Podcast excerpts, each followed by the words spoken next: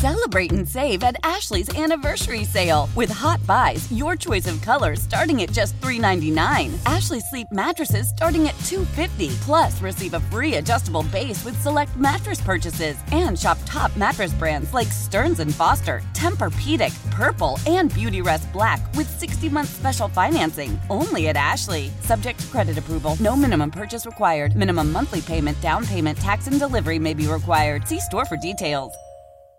Nerds! Today's episode is sponsored by NerdWallet's Smart Money Podcast. Ready to level up your financial game? Let NerdWallet guide you with smart strategies for lasting success. Get savvy tax planning pointers to maximize your savings, money-saving travel tips for your next family getaway, and investing insights like how a 529 plan can help you send your kids to college. Unlock the key to saving to help you earn more money. Follow NerdWallet's Smart Money Podcast on your favorite podcast app. Future you will thank you in 2024. 97.1 FM Talk. On demand audio. Well, for me, it's a fun time of year with uh, some of the guests who are big Cardinals fans, like Scott Jennings, 97.1 FM Talk political insider. We always talk politics. You see him on CNN trying to keep the gang on there, you know, sane and not getting off the rails too much. But he's also a big Cardinals fan. He's down in Jupiter seeing spring training. I just tweeted out your uh, your tweet about Nolan Gorman hitting a bomb. I think that was in batting practice. How are you, Jennings? You having fun down there? I'm jealous. Oh man, it's amazing. Every time I come to spring training, I think I should spend the whole month down here. And I usually do about a week, but man, watching the Redbirds the last three days has been fantastic. I go out early and watch them work out. And that BP today, man, Nolan Gorman hit some majestic home runs. Watching him today, and he hit the scoreboard and broke it. I don't know how much it costs to fix the scoreboard at Roger Dean Stadium, but somebody's going to have to work on it. Awesome. So tell me, we usually maybe wrap up with baseball. We start with politics, but let's in fact start with baseball just because I'm curious. I talked with Cusimano a little bit about Tink Hence. Who's Tink Hence? And he blew you away today, right? Yeah, Tink's one of our uh, big pitching prospects coming up from the minors. You know, he's kind of a, a wiry, sort of little guy, but man, he throws hard. 97, sitting 96, 97 today on his fastball and had a nice uh, off speed pitch as well. Uh, had a really good inning against the Mets today. It's the first time we'd seen him. We've seen most of the main, uh, you know, pitching arsenal, but Tink is kind of one of our up and comers, really for prospects, Mark uh, it's been a good spring already. Uh, Jordan Walker, I saw hit a long home run yesterday, uh, and he puts on a show during batting practice. Tink Hence got his work in today. Moises Gomez, uh, who's a, he had a great minor league season last year. He's been playing very well the first three games. So the young players for the Cardinals are all very exciting. We have like a young core. It's it's it's this team could be good for a while. So what was because I didn't read a whole lot of the the coverage from the weekend. We had Matt Pauley on who's down there uh, on Friday, sort of a preview. But now we got actual games, and some of them are a little goofy. We'll get into that here in a second. How did Waino look the other day?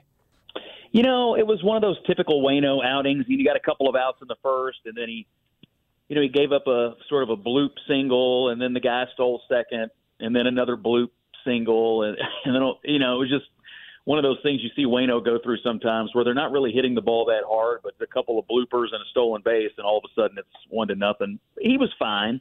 I think he's going to be fine. Um, uh, and and I, I, it didn't look overly concerning to me. I mean, he looked like the same old Waino. A lot of great curveballs and velocity was about the same, but you know we, we've seen this with him before, where he gets in a little bit of trouble with a with a, some of the softer contact balls that seem to fall in against them. Okay, so what about the rules changes? There have been a couple of videos that have gone around over the weekend. There was the one game that was decided by, you know, the batter not being ready, right? So the umpire called a strike and that ended the game. My my opinion would be, and I'm not crazy about all these rules. I do think that some of this is going to happen in the, uh, you know, the start of spring training, and the kinks are going to be worked out. Your thoughts, Scott Jennings, on the rules? Uh, the pitch clock is by far the most intrusive, and and I don't mean, necessarily mean that in a negative way, but it, it's there all the time. As soon as the ball hits the pitcher's glove, it, it resets and goes to 15 seconds or or 30 seconds uh, if uh, if somebody's on base, and so it, it's happening all the time. There's no reprieve, and I have seen some people uh, get called on it uh, a few times. There seemed to be some confusion at yesterday's game about it with some of the at bats uh, I didn't see any violations today. I've seen three games now.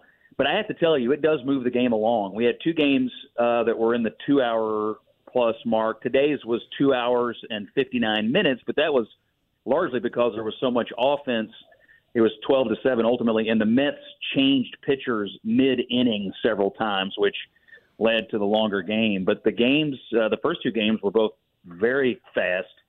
Uh, even yesterday, where the Cardinals scored a lot of runs, so that one's pretty intrusive. The shift is noticeable. The shift, oh, man. Yeah. If you watch the if you watch the field and you just don't see these bizarro shifts out there, um, it's it's really kind of interesting. I'm I I kind of want to like this and and it's really noticeable that you just don't have the players running all over the field like we've gotten used to. I will say the bases, the bigger bases, they look a little bigger to me from the stands, just a little bit. Maybe it's because I'm looking for it, but they do look a little bit bigger to me. So right now, though, clearly the most noticeable thing people are going to see at the ballpark is this uh, pitch clock. It's it's kind of like the same thing as a snap clock in football. You know, the quarterback has to snap the ball before Yeah. the Right. play clock. It's, it's very similar, and the umpire, I guess the home plate umpire has full discretion, uh, you know, on on calling it, and we've seen. But the, the batter has to be ready by eight seconds, right? yeah, they have to be in the box and looking at the pitcher. Um, so you know, I, you know, the the umpire has the clock in center field. He's watching, and I guess it's his discretion on whether the batter is is actually ready. You know, the other rule that I didn't mention, but is still laying out there, is this: you can't throw over to first base more than twice, and if you do and you don't pick the runner off, it's a balk. I've seen a couple of pickoff moves, but nobody has tested it twice yet. And so I've- I've been wondering if they're gonna if, if this is gonna turn into a strategy where you you throw over twice and try to tempt the guy into stealing and then try to pick him off, you know, on a caught stealing. So we'll, we'll see if anybody works that to their advantage. All right, so this I want to get your impression of this because this was from a game last year, but Saturday this kind of reared its uh, ugly head to a certain extent. You saw the reaction from Arenado, and there's an ejection. CB Bucknor has blatantly missed a couple of calls in this half inning, one for each side, really, and Oliver Marmol has been ejected. So that was at a game last year. He gets ejected, so he goes up to this particular umpire on Saturday, puts his hand out to shake his hand, and CB Bucknor does not put his hand out. Scott, did you see that exchange by any chance? I did. I didn't really because of where I was. I didn't really notice it because you know they all gather at home plate, but I, I did see them all meet. Now I tell you what I did see today. I was standing right behind home plate today, and Bucknor is on the crew. Uh, so that was the first game. Bucknor was not on the crew yesterday, so Bucknor comes out today because Ollie obviously has some things to say over the weekend, very candid things. Yeah, he said, look, let me just review it. He said, I don't think he's good at his job, and it just shows a lack of class as a man. That's what he said after the game. Yeah. Yeah, a mild, a mild rebuke. And so, and so he, uh, but today Bucknor did shake his hand. And yesterday I did read that Rob Manfred was at the game. I don't know. I got the feeling Major League Baseball, this is a pure hunch, may have told these guys, hey, you two need to shake hands today because we're not going to put up with any more of this feuding. But by the way, CB Bucknor is objectively terrible at his job. He's been terrible for over a decade. He has one of the lowest percentage balls and strike accuracy counts in the league. The dude is legitimately a terrible umpire. He's terrible at his job, and Major League Baseball refuses to do anything about it. And I think Ollie Marmol deserves a lot of credit for just telling the truth about what's going on here. This dude's terrible. I thought it was interesting. They said they were going to investigate his comments, but maybe maybe this will shed some light on the fact that the guy is not really good at his job. Let's talk a little bit politics. I'd rather keep talking baseball. Let's talk politics here. Here's the president. Is your age part of your own calculation into whether to run again? No, uh, but it's legitimate for people to raise issues about my age. It's totally legitimate to do that. And the only thing I can say is watch me. Jennings, since we last spoke a few weeks ago, we've had several Republicans that have gotten into the race on the uh, on the other side. Still some questions about what Biden's going to do. You got Trump going to East Palestine and making an appearance. Um, the presidential race is still very undetermined. Ron DeSantis is not even in this. But what about the uh, the question of his age and some of the way he's handling that right now, Joe Biden? Well, I mean, it's the one thing about yourself that you can't change, right? I mean, you can change your positions, you can change your policies, you can change your speeches, whatever, but you can't change your age. And the American people, if you look at all the polling, clearly are ready for something other than a Biden Trump matchup. And a lot of it has to do with the fact that they're both old. I think the American people in both both parties say this. They just want a younger generation. And so I think both Biden and Trump are going to face this. Nikki Haley got some publicity, of course, for saying uh, there should be a mental competency test for anybody over the age of 75. I didn't personally approve of that because I think there should be a mental competency test for people under 75 as well. So, so uh, you know, why restrict it? I mean, there's plenty of idiots who are 40, you know, but I, I think this is a huge problem for Biden. He'll be 86 at the end of the next term. The polling among Democrats shows that they're ready for him to move on. So I think it's a real softness for him, and uh, there's nothing he can do about it. What would you say the timetable would be on on running? I mean, the same thing with DeSantis. You got to sort of get into this thing by the end of the summer if you're going to run, don't you? Yeah, I mean, uh, both of them have um, some advantage. I mean, Biden, look, if he wants to be the nominee of his party, he will be. Whether he gets in today or whether he gets in six months from today, he will be the Democratic nominee. There won't be a meaningful challenge. He'll be his party's nominee if he wants it. For DeSantis, it's a little different. He does have his platform. He's getting a lot of attention without being a candidate. But at some point, in order to be the man, you got to beat the man. And right now, the man, Trump, is in the race, and other candidates are getting in. Haley, uh, uh, Tim Scott is edging towards it. So at some point, I would say April, May is when I would look for DeSantis to get in. But you know, the, the reality is he's gathering donors. He's got his book. He put out a cool video yesterday. DeSantis is already doing sort of the textbook things you would do to launch a campaign. He's just not a formal candidate yet, and he's getting plenty of attention for it. And he's not taking any of the bait from Trump, who's trying to bait him into things almost on a daily basis, calling him DeSanctimonious and all this other nonsense. Yeah, pretty smart. He doesn't have to. I mean, ultimately, the argument against Trump for him is twofold. One, look, we need a new generation of leaders, and I'm it. And number two, uh, you know, you're good at complaining about things, and I'm good at finishing things. Ask Disney if I'm good at finishing. Ask the people who wanted to lock down Florida if I'm good at finishing these fights. And I think that's going to be a real differentiator between him and Trump. Who can complain and who can finish? Hey, how about the lab leak story? That's um, that's just crazy talk that this thing came from a lab, right? Jennings, I, you're, you're insane if you believe that. I got to be on CNN tonight at 11 about all this. So let's just go through the, the thing here.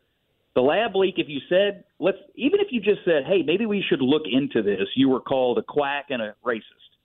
Hey, are these masks really effective? Oh, you're terrible if you even raise the question. Now we know the masks did nothing. Worthless. Hey, maybe the lockdowns aren't such a good idea. You were called an idiot if you said the lockdowns weren't a good idea. And finally, uh, hey, maybe natural immunity is is at least as effective as a shot, right? Oh, you were called a terrible person. Now we know all of those things that people said are true, and everything we were told by the media, by politicians, by you name it, were false. And so this is going to be one of the single biggest blows to confidence that the public has in institutions in our lifetime. Everything we were told and everything we were browbeaten over it turns out the so-called quacks and conspiracy theorists had it right. And how can you blame? You know, I had Selena Zito on the show earlier. How can you blame people in East Palestine? She's done some great reporting from there of not believing what the government's telling them on this train derailment because I wouldn't believe them. I mean, look, eh, we've been lied to. okay, we've been lied to repeatedly about things. This administration, the Biden administration, lies all the time. Their supporters lie all the time and they lie about things large and small.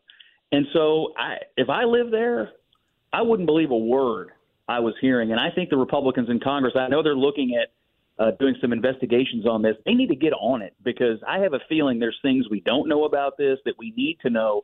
You can't believe a word. You can't trust these guys because they've forfeited their credibility.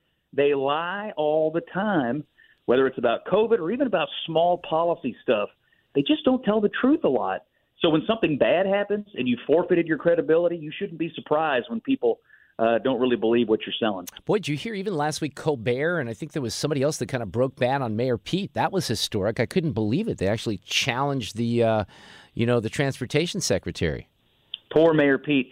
Other than Mayorkas, who really should be impeached over at Homeland Security, I can't think of a worse cabinet secretary right now. He's had one of the roughest rides of any cabinet secretary in modern history. I mean, his principal qualification for this was that he said he liked Thomas the Tank Engine as a child. So I don't, I'm not quite certain why they thought this was going to work out, but here we are. Every mode of transportation has gone haywire on the Oh my! I'm going to have to tune in tonight, 10 Central, see how the rest of the panel responds to things that are really not debatable. Everything that you just sort of ticked off. How long are you down there in Jupiter? You staying in the week?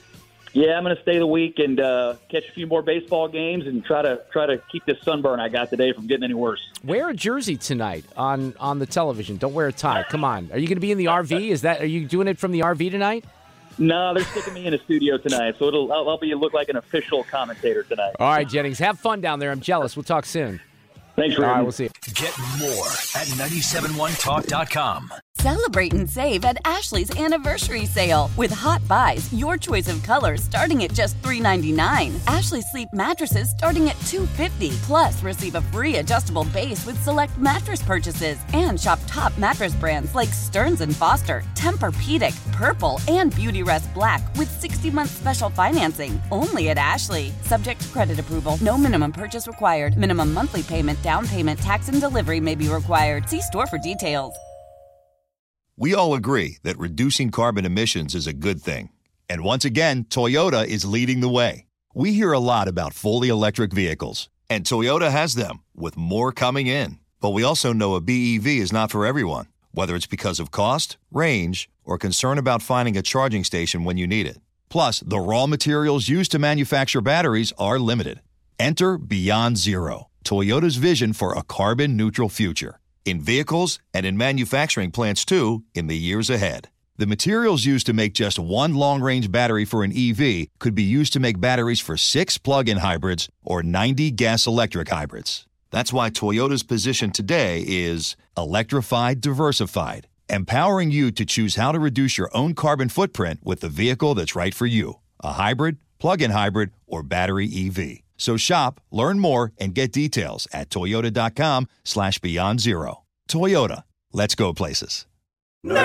Today's episode is sponsored by NerdWallet's Smart Money Podcast. Sometimes you need a change of pace. That includes your finances. Get smart with your budgeting with financial tips straight from the nerds. NerdWallet's trusted experts will set future you up for success by untangling today's web of financial misinformation. Learn about smart investing strategies, tax planning pointers, and travel tips to save on a fun family getaway. Maybe somewhere tropical? Spring ahead for smarter decisions in 2024. Follow NerdWallet's Smart Money Podcast on your favorite podcast app.